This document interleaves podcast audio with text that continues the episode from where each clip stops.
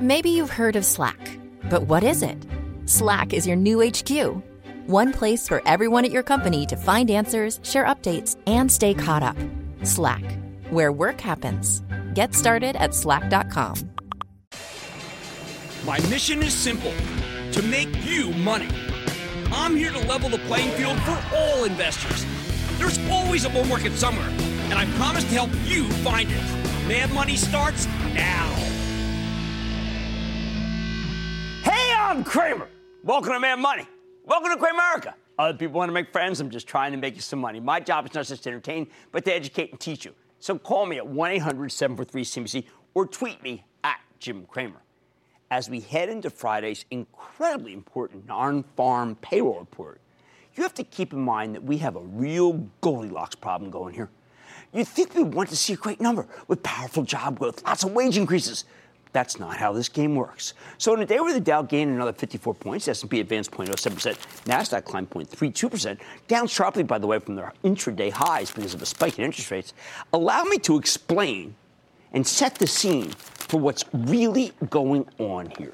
You see, at this point in the cycle, you have to consider the role of the Federal Reserve in slowing the growth of a smoking hot economy. If we get an employment number that's sizzling, the Fed will feel compelled to keep raising interest rates. Why? Because their mandate is to stop inflation. And the biggest component of that tends to be wage inflation. And look, that's a real concern. When we hear that Amazon's paying $15 an hour, up from what looks like an average of 12 bucks, there's a genuine freak out among investors. By the way, many of whom quickly dumped almost every single retail stock yesterday, except the one that would seem to be most vulnerable, Walmart, which makes no sense whatsoever. So if we don't want the Fed to slam the brakes on the economy, that means we don't want to see a great employment number. Instead, we need a so so number, one that's not bad enough to be worrisome, but not good enough to make the Fed feel compelled to tighten more aggressively. What really worries me, though, is the fundamental ethos behind these rate hikes. Does the Fed really need to nip inflation in the bud like this? Would it be so bad if they decided not to take away the metaphorical punch bowl? Let me, let's think this through, okay? Right now, we have a couple sources of inflation in the system. First, there's commodity inflation. When PepsiCo reported yesterday, they talked about commodity inflation, mainly the cost of aluminum cans. But that's entirely because the president slapped a 10% tariff on imported aluminum. It's not organic. The world has plenty of aluminum. It's just that our government put a tax on it. Then there's oil. Global demand for crude is now growing rapidly by about 1.5%, up from roughly 1% for the past 20 years. At the same time, many countries are producing far less oil than they could. I want you to think about Venezuela, Libya, Mexico. And of course, there's the reinstituted boycott on Iranian oil. Some of this is organic, but some of it's man made. The thing about energy inflation is that there's nothing the Fed can do about it. Oil's a worldwide market. We've also had some inflation in lumber. My hope is that the new trade deal with Canada helps that. And by the way, prices have already come down from where they were in the spring. Higher interest, higher short-term interest rates won't lower the price of steel, which also got hit with tariffs. Strangely, though, the price of a key part of the steel commodity, hot rolled, has already peaked. It's coming down. Second, it's clear that some industries have more inflation than others. Housing affordability, well, let's say that's come down heavily, mostly because the Fed has tightened but also because there's not enough land zoned for residential use. Lennar, the nation's largest home builder, reported this morning. And if you look closely at the numbers, you can easily craft a slowdown story. New orders came in weaker than expected. Same goes for backlog. Gross margins have definitely peaked. The stock dropped a percent and hit its 52 week low on so called great numbers. Ha. Those indicators tell me that the Fed has already won against housing. Throw up the white flag, home builders. How about autos? All right, the price of new cars up again, in part because of higher commodity prices, but I don't think those new prices are sticking. Otherwise, the car dealership stocks wouldn't be such lousy performers. Used cars, on the other hand, are selling well. No tariffs, plenty of modern features still, much cheaper.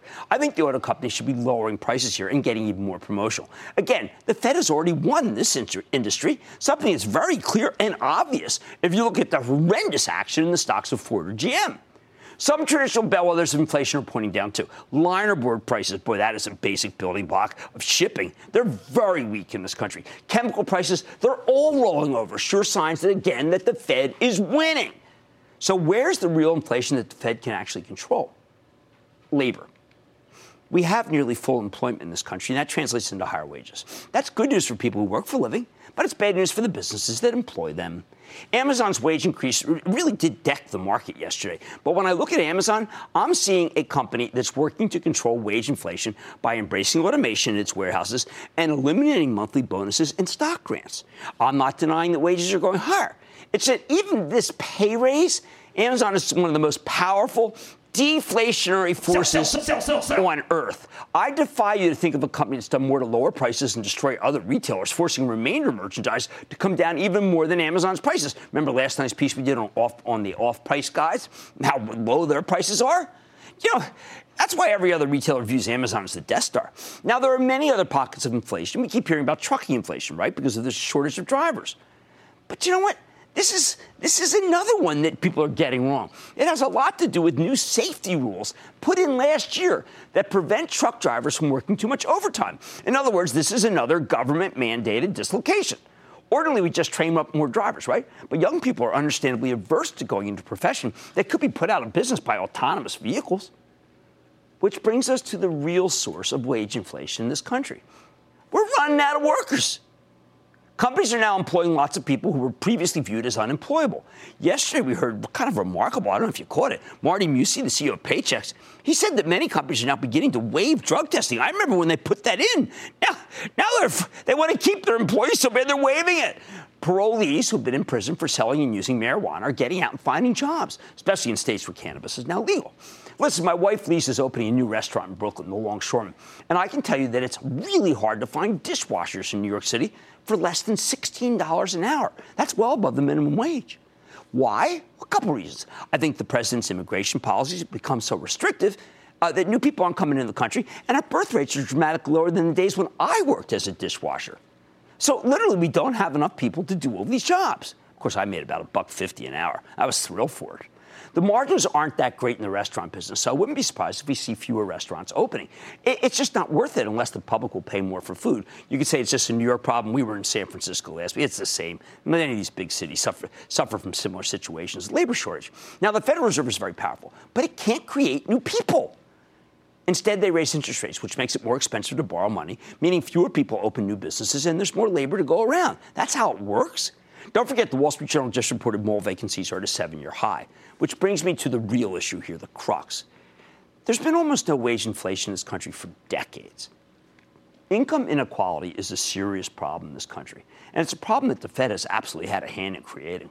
How the heck are working people supposed to catch up if our central bank slams on the brakes every time wages incrementally go up? In short, the Fed should be careful what it wishes for. Technology already has put a ton of downward pressure on wages, thanks to the cloud, on the cost of goods, thanks to the cost of companies like Amazon. Housing and autos, well under control. I just told you that. So why not the, let the economy run a little? Would it really be so terrible if we went over the precious 2% inflation target? It just seems crazy to me that the Fed would even think about potentially throwing us into a recession here. And that's what I'm talking about. All to stop wages from finally catching up with where they should be. Here's the bottom line the Fed needs to consider what it can control and what it can't control. I think it would be a grave mistake for them to be so darn dogmatic about rate hikes, which may prove to be unnecessary here. In other words, a little inflation is not the end of the world, but a recession, that would just be terrible. Darren in North Carolina. Darren! Hey Jim, thanks for taking my call. Of course. I was I was looking through uh, Canopy's latest quarterly filing and noticed a pretty significant increase in biological assets and inventory on the balance sheet. Okay. Given the uniqueness of cannabis as a crop, such as minimal spoilage and the fact it can be processed into a wide variety of derivative product categories, should we be paying closer attention to 2019 production capacity as a means for factoring valuations of this sector? All right, this is you're obviously really studied this industry, Darren. Okay, canopy growth. I'm sitting down with Bruce Linton and with uh, and, and, and with by the way, they report tomorrow with uh, Constellation Brands with Bill Newlands, and I've got to tell you, this is October 13th for teaching I'm conducting in New York, and I think they're doing that because October 17th is repeal, and they need all the inventory they can get, and they see great growth around the world. They've got five billion dollars. They are the best. Tilray announced a convertible bond tonight, but you want to have all the inventory possible if this thing takes off. Remember, these stocks are all going up in anticipation of exactly that repeal. Be careful, they're a little too hot, except for Constellation. John in New Jersey, John. First, I would like to say it's an honor and a privilege, Mr. Cramer. That's nice. Thank this you. is in reference to Enbridge. I know Enbridge is buying the rest of their companies. Right. Enbridge is also exceeding also exceeded their past quarters, and also the stock pays a great dividends. Why hasn't Enbridge gone through the roof, Mr. Cramer? This whole group, this whole group, John, is from hunger, as my mother would say. You cannot possibly get any pricing because they're not growing.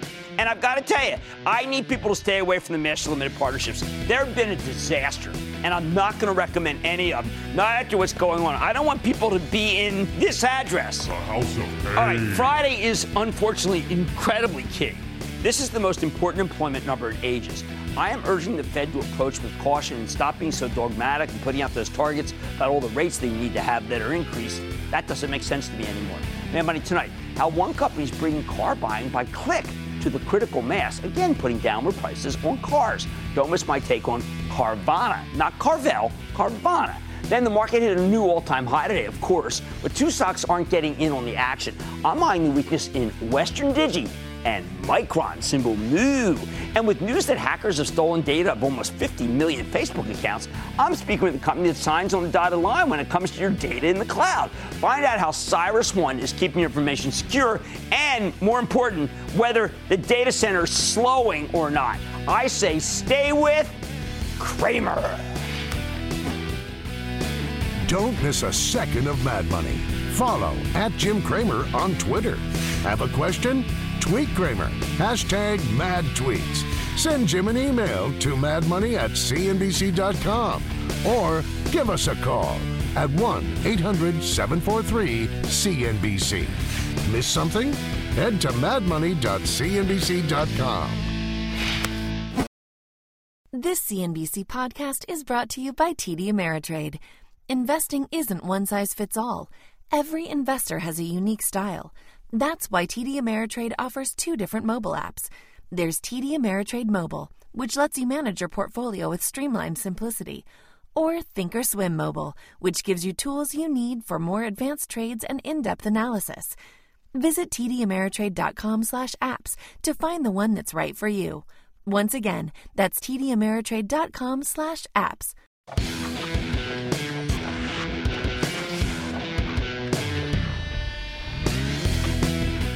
telling you, there's a new dynamic in the auto industry. New cars, they are out. Sell, sell, sell. Used cars, they're in. Buy, buy, buy. We could spend all night talking about why this is the case. Millennials are cheap, fewer younger people learn to drive. Who needs a license when you got Uber? How about even scooters? Meanwhile, cars built in the last decade are a lot more reliable than their predecessors. So buying used is much less of a crapshoot these days. And that's why Cramer fave CarMax, the chain of dealerships that mostly sells used vehicles, has seen its stock rally 14% for the year, while new vehicle focused AutoNation is down nearly 22%. That's why I said at the top of the show that new car prices will continue to be under pressure. But that barely scratches the surface of the story. If you want to see the biggest winner here, look no further than Carvana, the online used car dealership. You buy online, and then you go to one of their used car vending machines, basically a gigantic automated garage, to pick it up. Over the past few weeks, the stock has pulled back pretty dramatically from its recent highs. But get this, it's still up more than 500% from where it bottomed a few days after its IPO, roughly 18 months ago.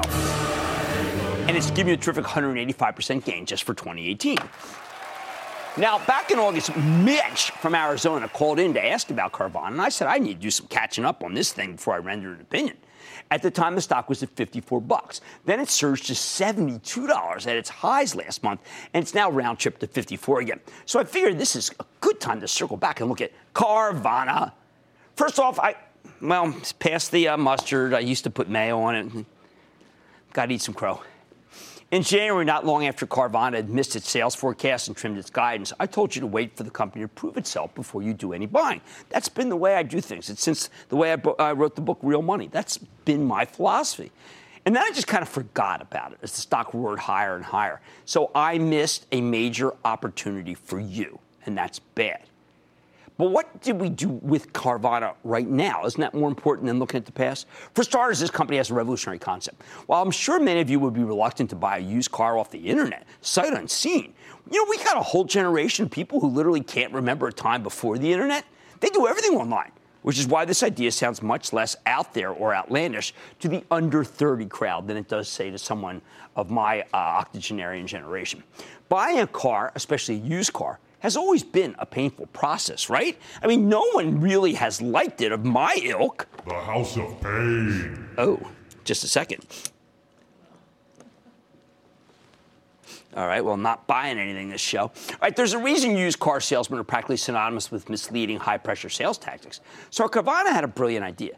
They took their cue from every other kind of retail and decided to cut out the middleman, in this case, the dealerships, in order to go directly to the consumer. Instead, the company uses technology to give potential buyers an incredible amount of information on each vehicle via their website. You can go there to research a car or buy it or even get financing. You never need to interact with another human being. It's like ordering a Domino's pizza. That's a huge selling point for millennials.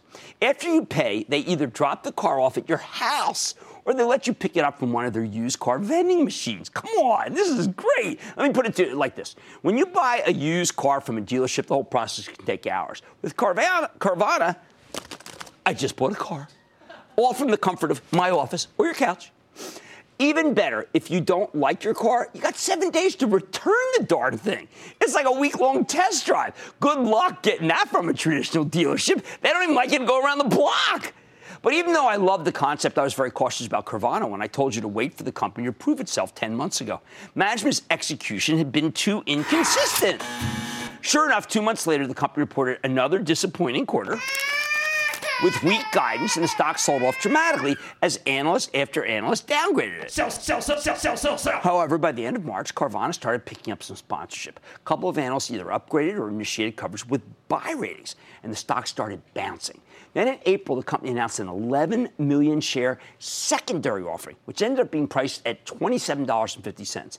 At the same time, though, Carvana also pre announced better than expected sales, which breathed new life into the stock. Then over the summer, this thing just exploded higher on very little news as analysts after analysts kept finding reasons to raise their price targets. And hey, it's not like they were, they were wrong. When Carvana reported its latest results on August 8th, the company finally gave the bulls the spectacular blowout that they've been craving. While Carvana delivered a wider than expected earnings loss, the sales came in much higher than expected, up 127%, 127% year over year. What there's a number. They expanded into nine new markets, bringing the total up to 65. It now takes them an average of just 66 days to sell a car. That is down from 105 days the year before. That's the key metric. Even better, the guidance explosive Carvana predicted a fabulous third quarter. Management raised their full year guidance. They're now forecasting 115 to 127% revenue growth, with total gross profit per car coming in at 2,000 to 2,200, up from a previous forecast of 1,539. That is huge, people. By the end of the year, Carvana expects to be in 79 to 84 markets across the country, at which point they'll be covering 57% of the U.S. population. In short, Carvana is not just a disruptor. It's also a classic regional to national growth story, something we love on Mad Money. Now, in response, again, the stock moved higher, and that made perfect sense. Everybody was expecting Carvana's growth to slow, perhaps dramatically, because that's exactly what the company told us would happen when it gave us tepid guidance earlier this year. You know what these guys were doing, right? What? Repeat after me. They were doing UPOD. They underpromised and overdelivered. Exactly what I told the Philadelphia Eagles to do last year during summer camp, and they won the Super Bowl. But then the stock got a little out of control. When Mitch in Arizona asked me about Carvana a week after it reported, it was trading at 54. Then over the course of the next month, step by step, inch by inch, it suddenly climbed to 72 bucks. Wow. This move was simply about a momentum stock attracting new adherents after a great quarter. Since then, though, Carvana's lost nearly 25% of its value. Again, no real news, except that a major shareholder has been selling the stock hand over fist. I don't blame the guy. With such massive gains, it would be irresponsible not to ring some of the register. So now that Carvana's pulled back, what do we do with it? I'm torn. On the one hand, even as it has come down from its highs, the stock has still run a lot. You know I hate to chase. On the other hand, it's not expensive by any stretch of the imagination. Carvana trades at just nearly two times next year's expected sales. Yet the company's growing like wheat. Next year, the analysts are forecasting 80% revenue growth. You know what? I think that Carvana is too attractive to ignore. However, I would only buy Carvana for speculation, as the stocks are real wild traders I just described. You need to be prepared to be building your position gradually on the way down if it keeps falling. The bottom line Carvana's got a fabulous concept. which, by the way, Mr. Fed Chairman, keeps car prices down and reduces inflation, I think this online used car salesman has absolutely proven itself. I like it. But even after its near 25% decline from its recent highs, the stock remains hot, hot, hot. So, yes, you have my blessing to buy it here. Just don't be too aggressive and don't buy it all at one level. I want to go to Michael in North Carolina. Michael.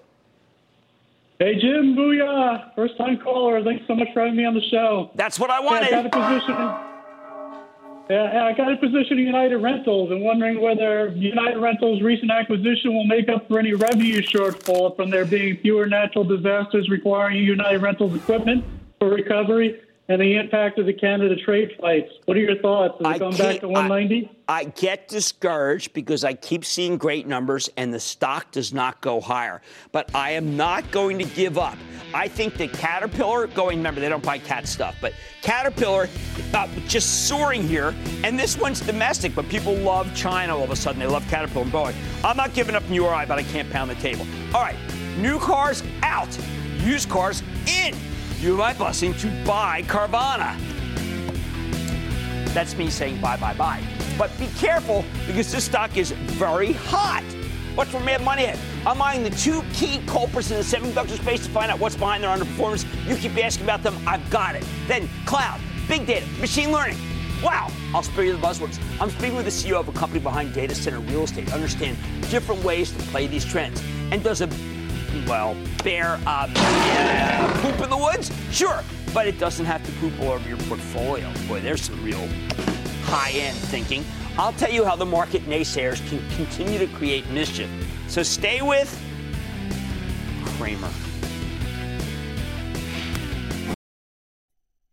This CNBC podcast is brought to you by TD Ameritrade. In unprecedented times, access to the right information can help you make better informed investing decisions. That's why TD Ameritrade is committed to providing a range of relevant educational content, like timely articles, informative webcasts, and access to daily live market news, so you can stay on the path to becoming a smarter investor. Learn more at tdameritrade.com/markethub. TD Ameritrade, where smart investors get smarter.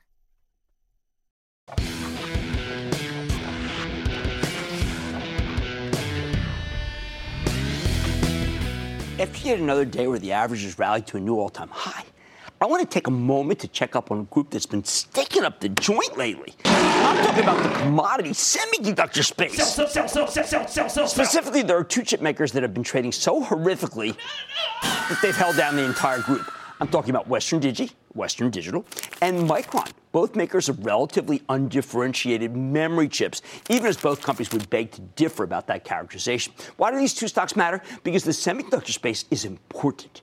Chips are nearly everything these days, and they need to be ordered early in the production process. So a downturn in the semis is often a leading indicator for the broader economy.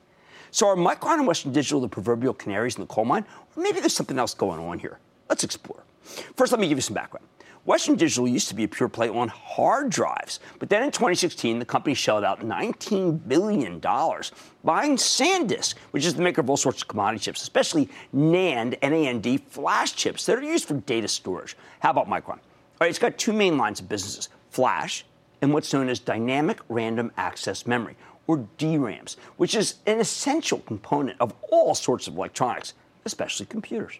Now, when I say Micron and Western Digital are commodity semiconductor companies, what I mean is that there's nothing particularly special about these chips. They're not like NVIDIA or AMD or Intel, where each product is protected by a wall of patents. Theoretically, if you want to get into the flash memory business, all you really need is enough money to build a fab. That's industry speak for a semiconductor factory. That's why flash and DRAMs t- tend to be boom and bust businesses. When demand for these chips take off, pricing goes through the roof, and companies like Western Digital and Micron make fortunes. But eventually, new capacity starts coming online fairly quickly. These things are easy to build, these fabs. Supply of chips increases, prices break down. When you deal in commodities, investors are always worried about an impending boom bust. Sell, sell, sell, sell, sell, sell, sell, sell, sell, sell.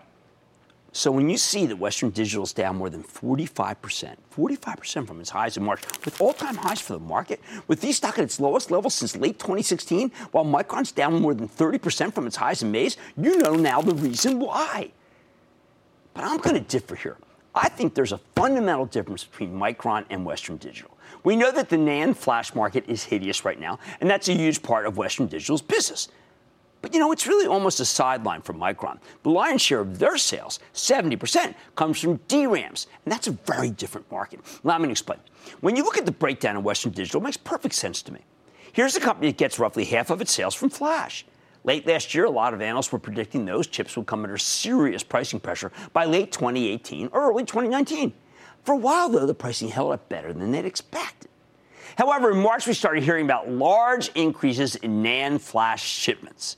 Remember, this is a commodity. Markets are all about supply and demand. So more shipments translates into weaker pricing.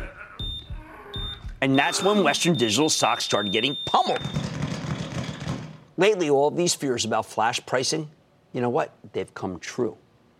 When Western Digital reported in late July, they confirmed it, with management giving much weaker than expected guidance. Stock got hit even harder. And again, Western Digital deserves this decline, especially when you consider that the other half of its business, hard drives, is positively antediluvian. Micron, though, come on, it's a different story. Sure, they're hurt by falling prices of NAND flash chips, but much less than Western Digital, as flash only makes up a quarter of Micron's sales. So what's driving the weakness here with the stock down more than 30% from its highs? While DRAM pricing has held up just fine, investors are betting it will break down just like flash pricing has. They figure it'll follow it. That's why Micron keeps selling off even when the company reported better than expected numbers with decent guidance. People don't believe it can last.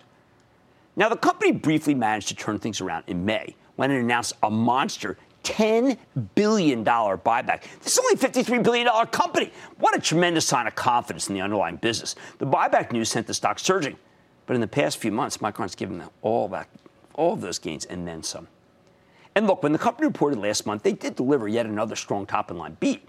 Yet the quarter also seemed to confirm many of the bears' fears. Micron told about how its clients are making what they termed, and you could hear, you could just hear people just shake, you know, just, just, mm, well, you know what you do when you can't handle something in your stomach, you know, plop, plop, fizz, fizz.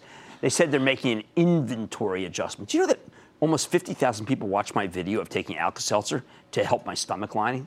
Uh, apropos of absolutely nothing. All right, an inventory adjustment means they already have too many chips and they don't need more. That's why management predicted a 300 basis point gross margin decline next quarter, ah, even, even if that wasn't exactly unexpected. Still, DRAMs, the core business, are still holding up much better than Flash. In fact, DRAM pricing is just fine, which makes me think that negativity here, I think it's overblown. Add in Micron's $10 billion buyback, again, equivalent to roughly 20% of its share count. And the earnings per share here could get a huge boost simply because the company's shrinking the number of shares so dramatically. And that buyback just started kicking in last month. In fact, in this quarter alone, Micron's committed to doing $1.5 billion worth of programmatic repurchases. That could have a huge impact, people. Maybe even similar to what we saw with the stocks of Broadcom and Qualcomm after they instituted their buybacks. Whew!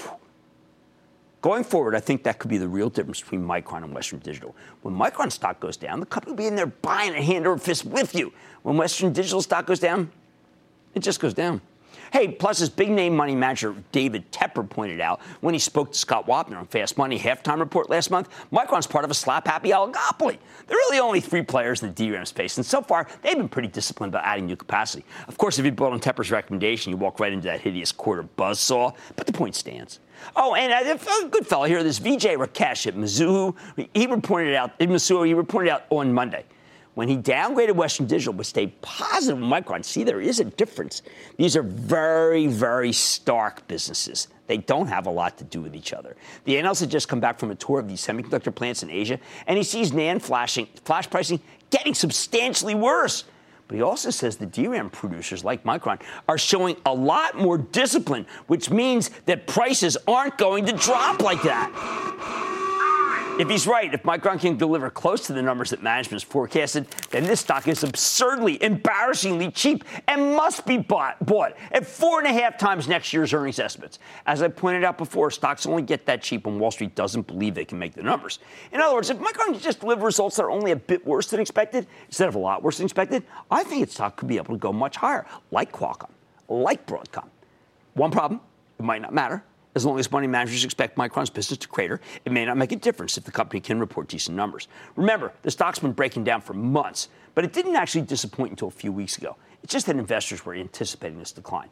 Here's the bottom line of this very subtle thought that I'm giving you, which is Micron's different from Western Digital. These commodity semiconductors, they've been in the house of pain. And I wouldn't touch Western Digital even down here. As for Micron, I think this is the kind of stock that actually gets cheaper on the way down, especially since the company's doing better than you believe and management's repurchasing a massive number of shares. I'm not saying it can rebound overnight, but I do think Micron is worth buying here. I just can't press the button. Jeez, what the hell was that? Patty in New York. Patty. Yes. Hi, Jim. Um, after researching augmented reality and future tech, I bought Himax in January at 975. Yes. I've been holding, uh, thinking of their potential and their patents. They're headquartered in Taiwan. After dropping significantly, do I hang on or do I get rid of it? Man, I'm not a fan. I'm just not a fan of that stock, and I haven't been in a long time. Uh, I can't. Oh my God, it's down 40 percent. Uh, let, let, I don't like it. I don't like the Taiwanese market, and I don't like Himax. I'm sorry, Patty. I wish I could say I did, but I don't. All right, the semis are not in chip shape. Western Digital's just horrendous. I wouldn't touch that thing with a 10 foot pole. But Micron may be worth, worth owning here. Watch more Mad Money ahead. What rising rates mean for a data center REIT like CyrusOne. Don't miss my exclusive with the CEO. Then the Bears, they're once again creating all the mischief. I'll tell you how to keep your portfolio in check. All your calls, also rapid fire. In tonight's edition of Lightning Round. So stay with Cramer.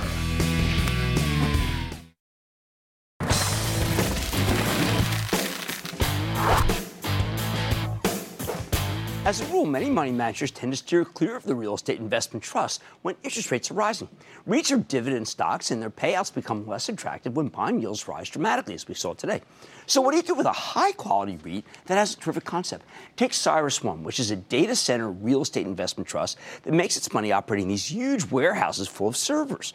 We know there's a ton of demand for data centers thanks to the rise of the cloud. But on the other hand, CyrusOne supports a 2.9% yield, and that dividend get, gets a lot less attractive when the benchmark 10 year treasury is now at 3.15 and the two year, three year, and five year yields hit 10 year highs today. Now, the stock managed to put up a nice rally when the bond market was behaving itself. In the last few weeks, though, CyrusOne has pulled back from 68 to 63 and change, even as the business is doing just fine. So, has it been punished enough? Could the company potentially do well enough to outweigh the impact of rising interest rates on its stock price? Let's check in with Gary Wojtaszek. He's the president and CEO of CyrusOne. Find out more about how the company's doing, where it's headed. Mr. Wojtaszek, welcome back to Mad Money. Good to see you, Gary. Thank you so much. Have a seat. Okay, so I was on a conference call with your CFO, and she actually said, look, uh, higher rates are not good for us. Sure. Uh, and I want you to describe to people what it really does, because I think there's a lot of people who watch the show who would never understand why a growth business would be affected by higher rates. Well, we're structured as a REIT, and as you point out, it's a, it's a digital REIT, so we're focused on serving the needs of the cloud companies. Um, but since 60 plus percent of our investors are real estate investors, um, you know, we're caught up in that tailwind. So anytime the yields are going up, our stock gets impacted. You saw that now. You saw that earlier in, uh, in the year. Um, however, you know, the secular trends are so strong and our underlying growth is really, really strong. And that's easily the best way to combat the, the rising interest rates. So maybe they're up 50, 60 basis right. points. You know, our top line growth is over 20%. So that's longer term. That'll right. easily uh, offset any, any issues. Uh, associated with uh, rising interest rates. All right, so Gary, so I speak to a lot of people, and spoke to a lot of people last week who were in San Francisco, and there was this whisper, and I want to put an end to it. The whisper is that the data center is slowing. I don't know where yeah. it comes from. I hear it from here. I hear it from there. You're the guy. No. You would know more than anyone. Is it slowing? Absolutely not. Uh, we have seen, we've come across, you know, ending the first half, you know, having bookings that totaled everything we did in all of last year. So in the really? first six months of this year, we sold everything we did in all of 17, and that was also a really strong year. So from our perspective, it is accelerating. And if you talk to uh, any of the FANG companies or even the broader group, mm-hmm. there's about a dozen companies that are really kind of driving this industry. Uh, everyone's capital expenditures are up dramatically. I mean, there was an article in a journal not that long ago with, you know, four or five companies spending over 50, 50 billion in capex, equivalent to kind of like what real industrial companies are doing. And that's all because of the demand that they're seeing is enormous and they're preparing for all that growth. Okay, so uh, give us some benchmarks that tell people that they shouldn't worry. Length of lease, uh, rising prices of lease, you know, some, sure. some metrics that clearly indicate that right. it really is strong. Yeah, just this last quarter, I mean, you know, we had a $65 million booking quarter, our biggest quarter ever, $100 million of bookings in the first half of this year, more than we did all of last year. So really two good indicators. With regard to the number of leases, it was a record number of leases we did, over 500, and the term of the lease was just about 12 years. And if you contrast that to when we IPO'd five years ago, I mean, the average term of our lease was like 26 months. So the length of term is going up, the amount of, of deal size is increasing, and and the, the penetration in terms of the number of different locations each individual customer uh, is buying from us has increased. 60 or 70 percent of our businesses with customers in more than one location, and 90 percent of our businesses with repeat customers. So. Okay. Really, really good indicator. All right. So when someone told me he'll say that, then ask him why did he expand in Europe if it's not slowing in the U.S. Well, actually, the way I look at it is, is you're really in an inferior position. You know, this data is global, right? Right. You know, if your kids play Fortnite, they're playing against kids all around the Good world. Point. So data is flying around around the world.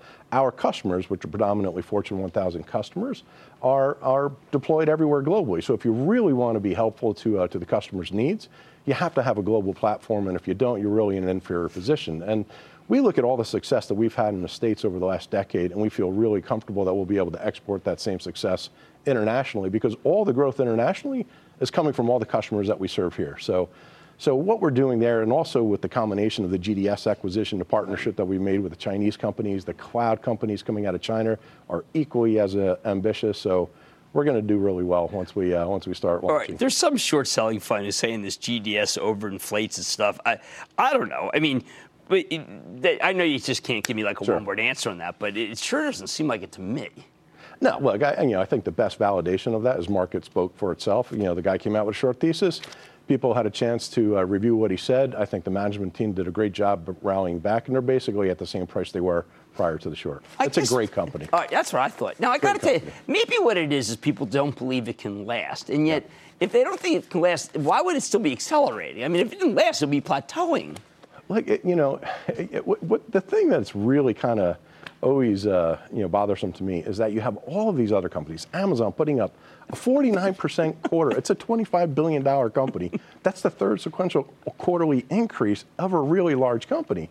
Salesforce, Microsoft, Oracle, everyone's putting up big numbers and there's a disconnect in that while all those companies have done really well and their share prices have, have exploded over that, you don't get that same follow-on effect in the data center business. And all we are doing is, you know, we're making these digital factories that power those products. Mm-hmm. So all of that growth that you see there is ultimately going to manifest itself in our growth in our business. Well, look, I want to thank you for answering what I thought was a specious view, view but let's we put it to rest.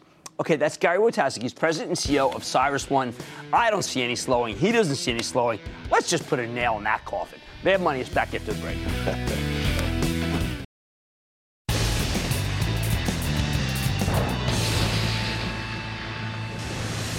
It is time. It's time for the lightning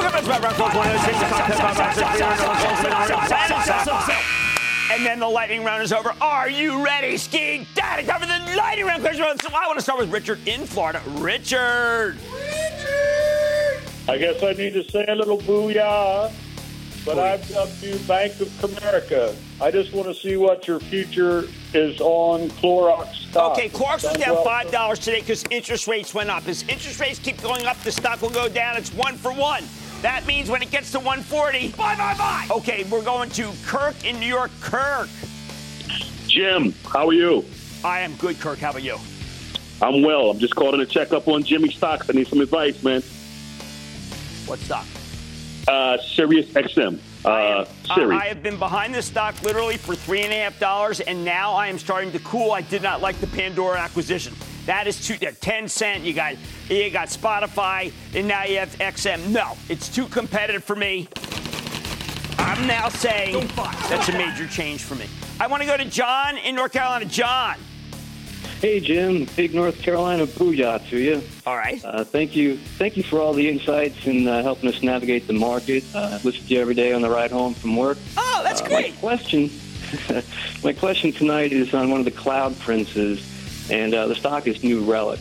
No, yeah, this stock's ridiculous. It's come time. down. Remember, it's up 54% for the year, but it has kept, come down mightily. And I got to tell you, I'm getting real interested in Lew Cirne's company. I think the stock in the 80s is a buy, buy, buy. Okay, we're not done. We're going to Jack in Ohio. Jack. Hey, thanks for taking my call, Jimmy. Plus, I'm about halfway through your book, Confessions of a Street Addict. Oh, kind of holds up. How can I help? Hey, uh, it's, up, it's it's hovering right around four percent yield, and it looks like they're about ready to have another good quarter. A A B B V. I'm worried about ABBV. Why? Because there's a competitive product that's a biosimilar put out by J&J. I think that it may be time in this spike, and I think AbbVie spikes to 100 to do a little schnitzel. Sell, sell, sell, sell, I'm sell, getting sell. concerned. J&J, by the way, I'm telling club members of ActionAlertsPlus.com that J&J is right here. Let's go to Dave in Nevada. Dave. Yes, Cramer, a big booyah, and thank you from Las Vegas. Vegas! I'm I'm here talking about ShotSpotter today. If you haven't, Yeah, we did a piece on it. We kind of liked it. You know, it de- detects gunfire shots. We kind of think it's a pretty good situation. And that, ladies and gentlemen, let's speculate about it, is the conclusion of the lightning round.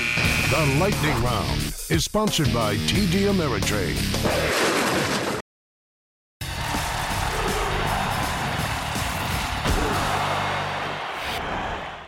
Being a bear is so much easier than being a bull. You can create mischief whenever you want, and then if the mischief doesn't produce anything more than toilet paper hanging from the trees, you just move on to the next house.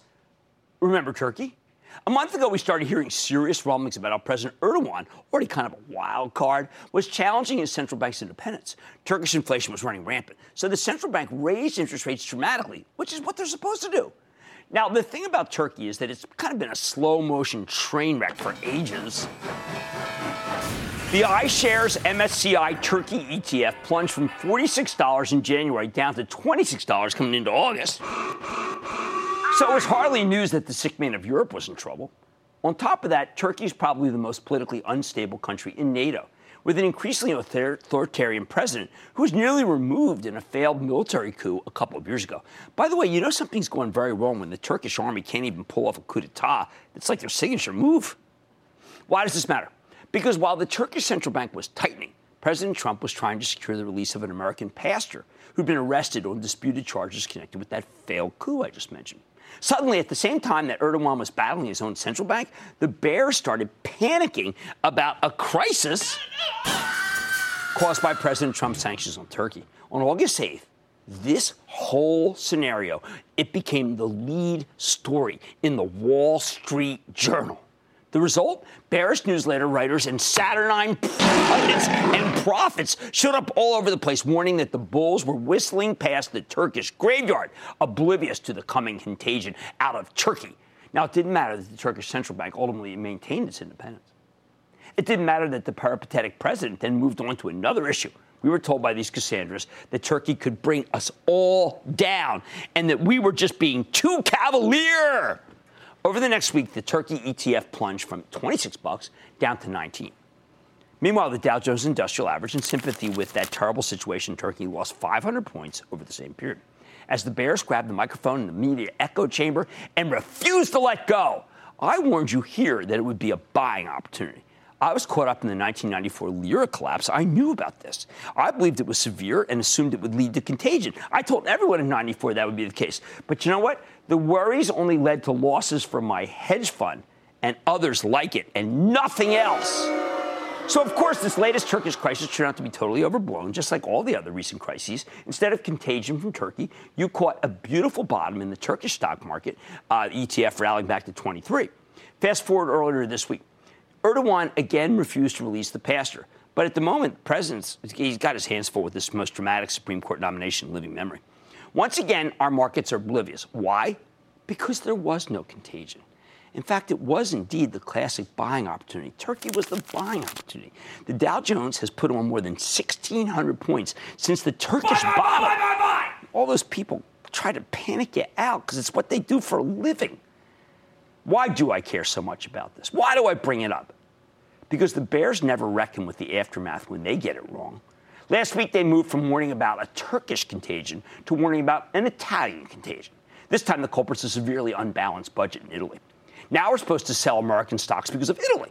The Cassandras are back, unchallenged, admonishing us for being oblivious, cavalier, even if they've never been held accountable.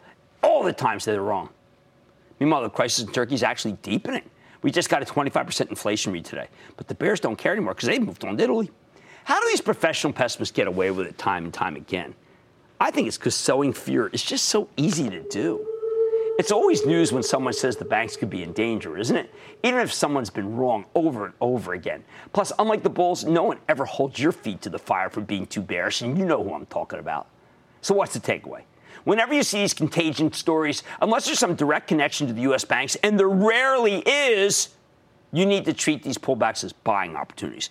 Beware the bears. Their righteous indignation will almost always lead you astray. Turkey, Italy, who knows what's next? No one ever calls them to account for being wrong. They always matter until they don't. And then it's on to the next negative narrative that they can foment. I say we quarantine these guys when they scream contagion. They don't deserve the platform. Unfortunately, many journalists love controversy, which is why they'll never let these bogus, bearish stories go to waste. The best you can do is prepare yourself so you know what to do the next time someone starts shouting contagion in a crowded theater. Stick with Cramer.